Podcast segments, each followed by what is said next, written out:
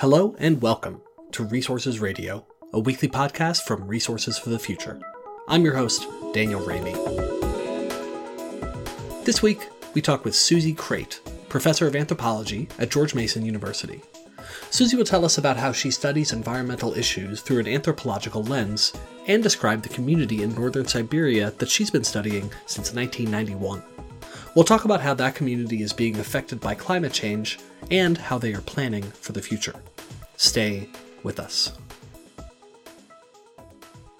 Okay, Susie Crate from George Mason University, thank you so much for joining us today on Resources Radio. My pleasure.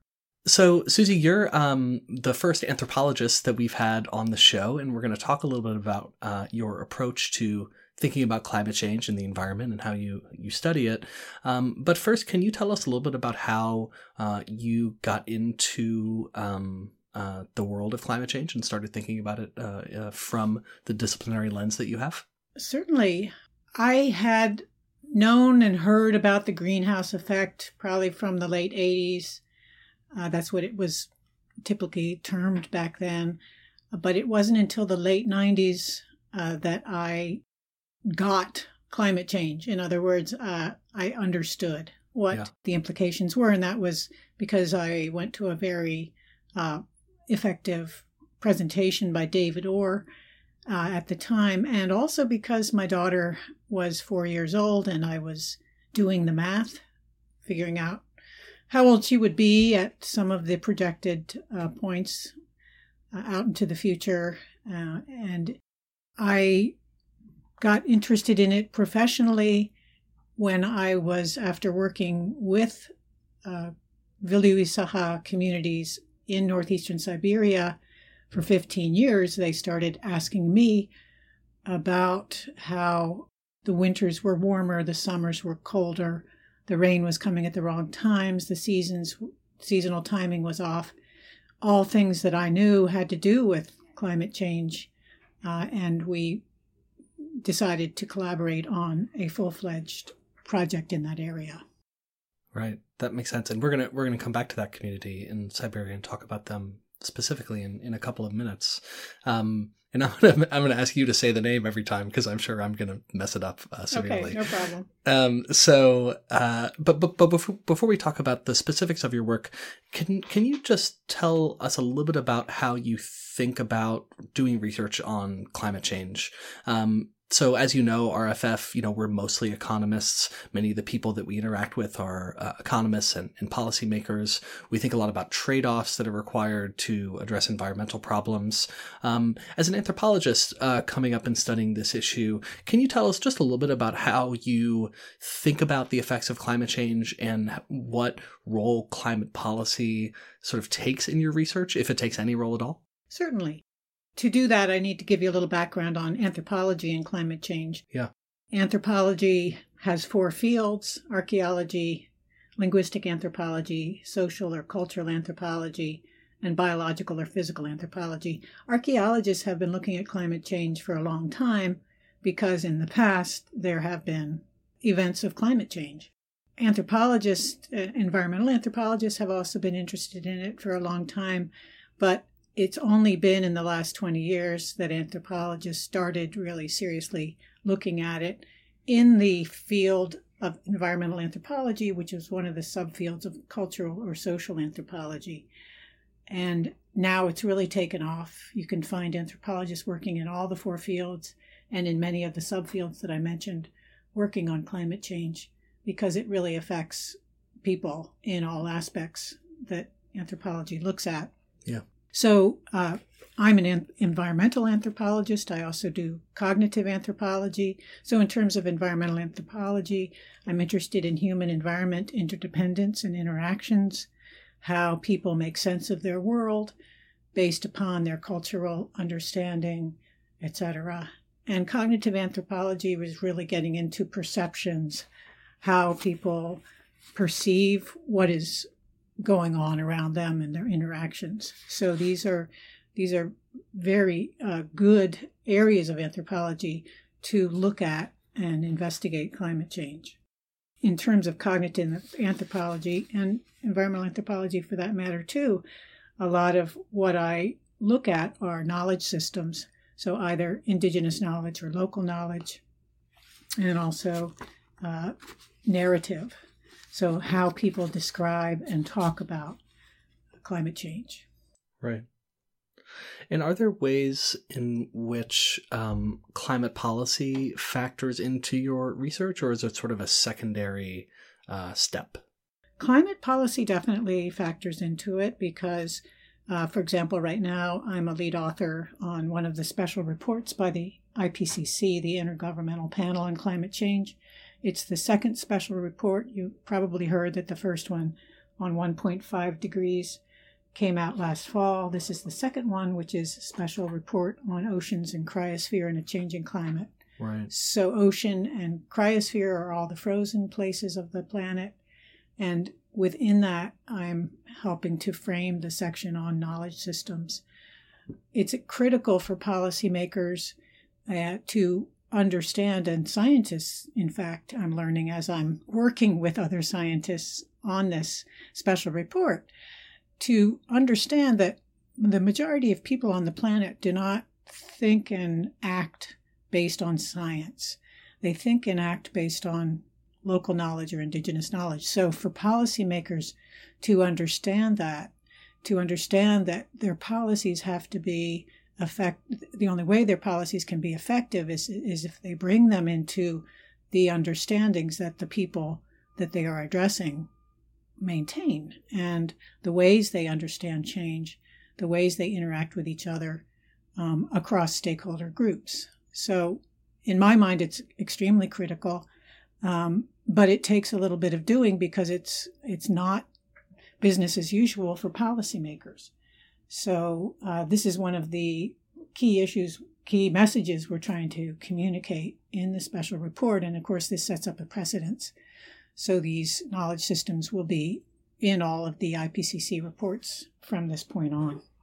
So right. that's one area that I can think directly um, about how our work is very much uh, engaged in policy.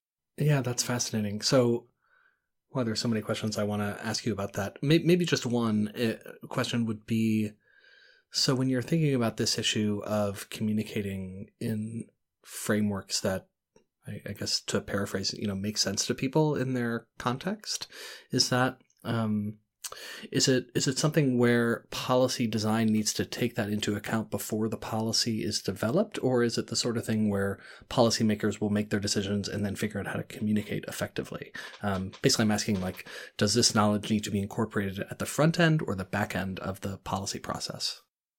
I would say that the the place of knowledge systems in the front end in the development of policy is really more about policymakers having an understanding of their audience, right? So yeah. when a when a speaker creates a talk, they think about their audience. A policymaker needs to understand, and of course, policymakers know their audience, but what they need to understand about their audience is their capacity to um, understand or what kinds of narratives and language do they need to use for there to be an understanding. And then, of course, in the delivery, that's critical. Uh, and so, science is we're used we're brought up on science. This is the kind of understanding that we're surrounded by all the time. Numbers, crunching numbers. Economists are familiar with this, I know. um, and it, that's what we're brought up with. Yeah. But people, we know for a fact, people respond to narrative. They respond to stories. Um, and I'm not talking about children's stories, I'm talking about bringing people into an understanding via their being able to relate to it. Yeah. And that's, you know, we'll talk about the documentary later, but that's one of the beauties, I think, of the documentary that we put together. Right. Fantastic. Right. So the documentary called The Anthropologist, which um which I think we'll touch on in, in a couple minutes. So um so let's let's move on and um, let me ask you a question about another topic that you've thought a lot about and, and written about, which is the role of advocacy and the intersection between advocacy and research. So, uh, you know, for someone to do advocacy around climate change, I think there's a certain amount of research that has to occur before advocacy uh, will take place so that the advocacy is informed. Um, but you've written and thought about sort of the relationship between advocacy and research uh, for anthropologists. So, can you talk a little bit about um, why you see advocacy or, or, how you see the connection between advocacy and research uh, in, in your own work? Well, anthropologists are trained to be what we could call cultural interpreters.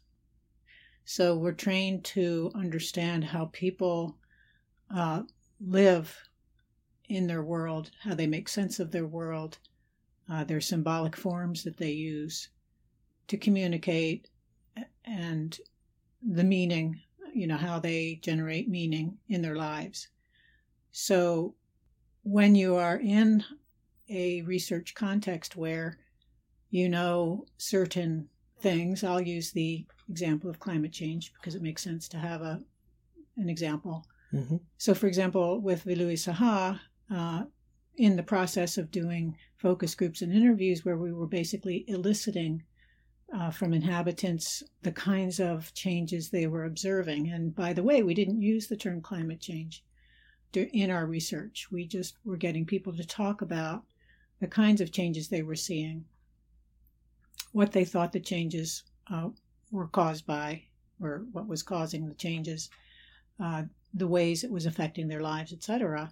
We found out that most people did not associate the changes they were observing with climate change because later we found out that there was no locally contextualized information about it.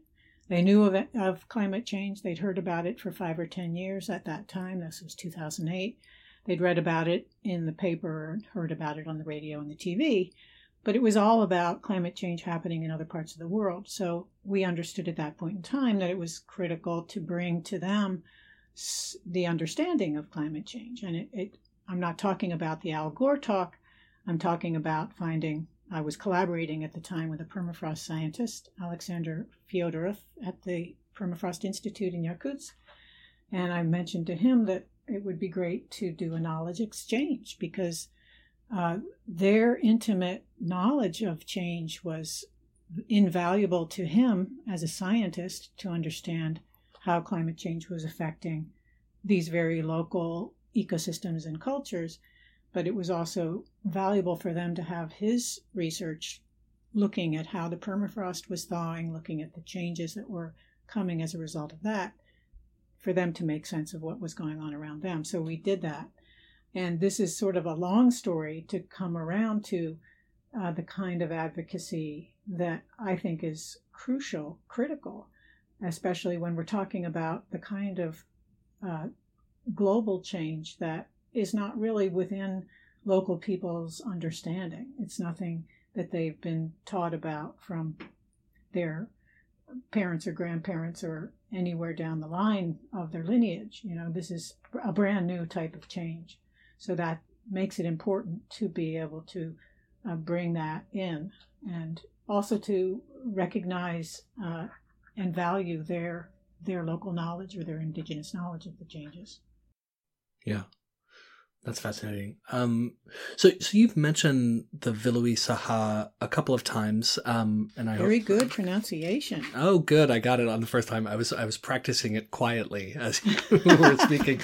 Um, so, uh, so you mentioned them a couple of times. Can you tell us a little bit about them? Uh, sort of where they are. Uh, you mentioned that they're in Siberia. Um, I know you've been studying them since I think 1991. Correct me mm, if that's exactly. wrong, but um, mm-hmm can you just tell us a little bit about kind of you know some of their history, uh, the the climate that they currently live in, and any other like really important pieces of information um, that uh, that help uh, understand their uh, their culture? Sure. Um, so Vilui Saha, I should just mention first that this name is given to Saha who live along a river called the Vilui River, as opposed to or in addition to a group of Saha who live in what are called the central regions. These are both located in the larger area in northeastern Russia called the Saha Republic, used to be called Yakutia in the Soviet period. Capital is Yakutsk. If you ever pay, played Risk, the board game Risk, you would know the, the name of Yakutsk. I'm sad to say I never. I wish I now. I wish I had played Risk, but I don't. I yeah, don't know. well, maybe I'm dating myself. Who knows? No, I'm but- sure plenty of our plenty of our listeners will get the reference. I'm just uh, not one of them. So the interesting piece of this is that Vilui Sahar, t- there are Turkic-speaking peoples. Their Turkic ancestors transmigrated from Central Asia around 900 to southern Siberia around Lake Baikal. And in the Genghis Khan period, they were pushed away out of there and they traveled north following the Lena River to where they are now in northeastern Siberia. And they settled in this area because of the abundance of natural hayfields. And again, you know, this these natural hayfields have have a lot to do with the permafrost story because it's anyway these special ecosystems that they settled on. But they're horse and cattle breeders. They uh, adapted to an extreme climate with uh, over 100 degrees Celsius annual temperature change from minus 60 Celsius to plus 40 Celsius in the summer. And um, Wow. they So- did this Sorry to interrupt. In, in Fahrenheit terms, uh, gosh, I can't do the translation in my head. What what's that roughly in Fahrenheit So terms? uh, it would be approximately 100 degrees in the summer. It, it's completely dry, so don't think about 100 degrees in Washington, D.C., because Right. There's no humidity. Well, it's the same amount of heat, it's just more bearable. Uh, and m- minus 75 Fahrenheit. Wow. Yeah, That's that, that's really something. yeah, the stories about the cold, you know, you spit and it freezes before it hits the ground and kind of bounces away. Yeah. so it's extremely cold. That is that is changing though, and I can tell you a little bit more about that later. Yeah. Um, so here they come in the 13, 1400s into this area, of course, in in several waves. And of course, it wasn't clean and neat. You know, there's a lot of interactions with other groups, a lot of intermarriages, a lot of mixing of blood, etc. Um, and of course, the Russian colonization in the 1600s, uh, and then uh, the last hundred years of collectivization and state farm establishment, and then the breakup after the Soviet period, the post-Soviet period. Now, I would I would argue those were the biggest historical changes that came about. Yeah. I could go on and on and on, but you probably don't want me to. well, I mean, the I, I, I do want you to, but we have to keep it relatively short. So, can you give us an example of how climate change is affecting uh, the community today, and how it is likely to affect the community tomorrow, and sort of what important cultural elements of the community are um, kind of in in play or in question? Sure. Let me start this out by just saying that uh, I work with people who are very much, uh, well, let's say they're born in the same place that their parents were born, their grandparents were born, and however many before them. Perhaps, again, in the collectivization period and et cetera, they were forced to move into a larger and larger village village context, but in general, they have stayed relatively close or on their homelands, and there's a very strong attachment to that. And there's been a lot written, um, at least in my understanding, about how uh, critical it is for us to think about place attachment. That's the term that's used for um, peoples who are very connected to their land. Um, so, one of the important things to think about when we're talking about how climate change is affecting these people culturally is that land, that connection to place, that connection to homeland. And when we're in parts of the world, and this is going to be happening in more temperate areas soon, but if we're in areas of the world which are dependent on ice, like the Arctic areas or the high mountain glacial areas, or we're at near sea level areas when you think about the multitude of uh, island atolls in the South Pacific and the island nations in the South Pacific, you're going to be working with people who are have very strong place attachment. So a lot of what's happening for them, of course, it's difficult for them to manage with the physical changes, but I would argue that perhaps we need to understand that more difficult for them is this place attachment and and seeing uh, their their homeland changing the way it is, uh, and and not not knowing right what what is going to be in the future. So for Vilui Saha, yeah, the the first epiphany I had about this was with the Bull of Winter, which basically you know again if we think about indigenous and local knowledge, people have specific ways of understanding how how the the seasons change, how the annual cycle is, uh, etc. And for Saha, they have this understanding that this very, what used to be this very deep, dry, cold period for three months in the winter, there was a bull who came, and that bull would stay for those three months, named the Bull of Winter. And in my uh, 2006 interviews, as I was starting to really hear uh, community members talk about the changes and in my own mind knowing that they were very uh, mostly associated with climate change we interviewed 30 elders and 10 of them talked about the bull of winter not arriving. In other words the winter's not being as cold.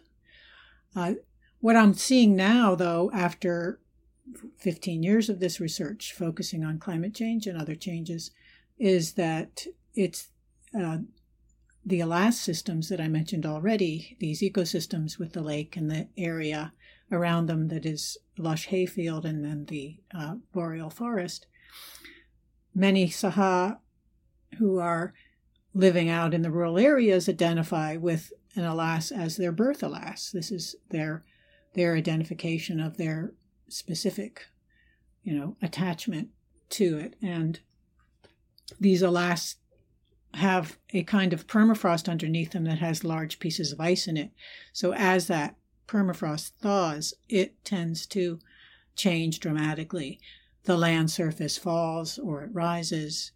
Uh, in some parts in the central regions, my uh, permafrost scientist collaborator took me this December when I was there to visit some communities who literally have lakes forming um, around their yards. And they have no intention of of of leaving. Uh, you know, a policymaker might look at this situation and go, "Oh, yeah, they've got to get out of there. You know, let's relocate them." On the ground, people have no intention. I mean, Alexander Fyodorov is working with these communities to help them understand how they can protect the permafrost. You know, by taking the snow away so that it's really cold and it keeps it frozen. So I'm going off on a little bit of a tangent here, but um, these cultural uh, effects, we could say, of climate change are very much, you know, part and parcel of understanding knowledge systems, understanding, you know, that people have a specific way of understanding how their world works. And that's critical for policymakers to, to grapple with. Yeah, and I mean just understanding the the impacts of climate change and range of adaptations that are available to people, at least uh, in their own minds as they're as they're thinking about it. Um, so, so you mentioned, you know, that many of these, uh, many of the Saha have no intention of leaving. Are there are there adaptations that they could make that you think would realistically allow them uh, or at least some of them in these you know more disrupted areas to actually stay in place uh, as climate changes? And of course as we know the arctic is warming faster than you know the world uh, on average so they're likely to face these effects uh, more quickly than um, than the population on average. Yeah well as i mentioned alexander fyodorov is working with communities so that they can understand how to protect the permafrost that's directly under their house and yard. Uh, of course, the ultimate thing is that we have to stop emitting greenhouse gases, but in lieu of that happening anytime soon, uh, soon due to other factors which we won't go into right now, um, uh, you know the the practice of as I mentioned already, moving the snow once every time it snows to clear the yard of snow. Snow is an insulator. If the snow is there over the land in the frigid winter, it's going to keep the land, the yard warm, relatively less cold, let's say. So, helping to preserve the permafrost under their yards by clearing the snow off. And of course, you can't do that for all of Siberia, but I people can do this in their own in their own yards. Yeah, that makes sense. I mean, I, yeah, I, I unfortunately I'm not very hopeful. I'm working on a book right now. I have a British Museum Fellowship, um, and I'm working on a book about my almost 30 years of work. And I, I liken permafrost, this thawing of the permafrost, to someone who's turning over in bed. And, you know, it's, it's very hard to get them to turn back. You know, hmm.